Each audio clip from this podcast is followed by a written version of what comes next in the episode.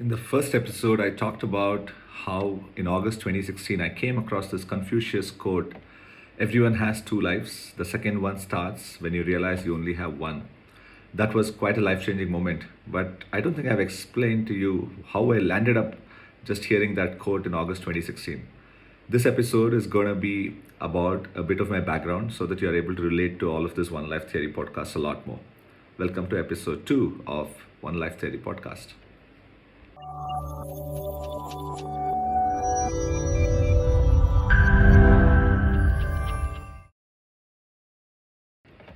Hi everyone, my name is Rajiv Srivatsa. I live in Bangalore. I'm approximately 40 years old. This episode is going to be a bit of tom tomming about myself, but uh, the only purpose of this is so that you're able to relate to why I'm talking about One Life. Uh, anyone who knows me personally already can completely skip this episode because uh, they would know about this uh, in far more detail. So I'm going to start off literally 40 years back, and the first part of my life, if I were to just talk about the first I would say 17 years of life was a very typical lower middle class Chennai conservative family. Uh, have a bunch of friends, a very introverted, very shy guy I was, and very studious. Uh, did okay reasonably well in school, got into IIT Madras, and uh, that was literally the first part of my life. You know, very non-controversial, very stereotypical studious kid. The next, I would say, 15, 17 years uh, of my life was slightly more exciting for sure. I uh, had love marriage. I got into IIMB and I really did well there. Then I got typical corporate jobs, uh, bunch of years in Infosys, went on site, bunch of years in Cognizant, went on site. And then I uh, had a love affair with the internet and I joined Yahoo in Bangalore. And uh, car, home loan, uh, also was just about to have a kid. So I think the next 17 years, I would say, was again pretty stereotypical. But I also experienced a bit more around what it takes to be a bit more communicative, slightly less shy compared to the first 17 years. And two, I also experienced failures at work, and uh, that was far more, I think, a bit at IIT. Uh, hardly anything at IIM, but far more specifically in uh, Yahoo and Cognizant. You know, things that I didn't enjoy as much. I would say the last seven years, you know, I've covered the first 17 years, the next 17 years. The last seven years of my life have been a lot more uh, interesting and obviously explosive on all ways.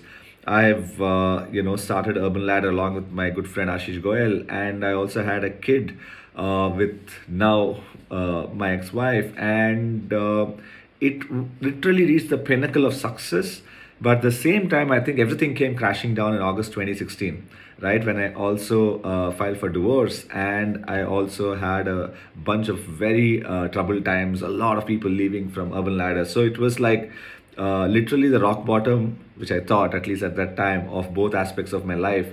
And I just didn't know what to do. So, you know, the thing that I did was in two, three days, just booked a trip and went off to the US, uh, just driving around the east coast of the US because I love driving the US. And uh, I was just driving around, just listening to podcasts, reading books, just making my mind go through all of this. And there, you know, a lot of uh, thoughts came into my mind on how I was going to cope up with this and this entire one life theory podcast uh, this whatever i'm going to talk about in the next few episodes this all comes out of the groundwork that was laid there i'm not going to divulge again too much on what really all of this is about i think i'll hold on to that for episodes 3 4 5 and beyond uh, but I also have to say this, right? Uh, the reason why I think I have the locus standi to talk more about this is I think I've gone through a lot of ups, a lot of downs. So anyone who's in the 20s can imagine that I think I've gone through a lot of it. So uh, I just want to make sure that you relate to this as coming from someone who is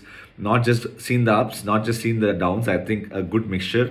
And I'm going to see a lot of ups and downs even going forward in life. So I think a lot of it comes from a lot of personal experience some of the tone might look like it is gyan. You know i'm an mp at the end of the day so gyan giving is part of my life. But uh, that's not the intent of it. It's more from my own personal experiences. And wherever i can share i would share a lot more of my own personal context to all of this. Uh, so at least whatever i talk in detail will be a lot more around things that i have gone through personally. Uh, at the same time, this is not going to be my next work thing. So this will be a hobby. I'll probably spend maybe at max half an hour every night to uh, give out new episodes. And uh, after the first 20, 25 episodes, it will be a lot more structured. I think it's going to be a bit more free flowing after that.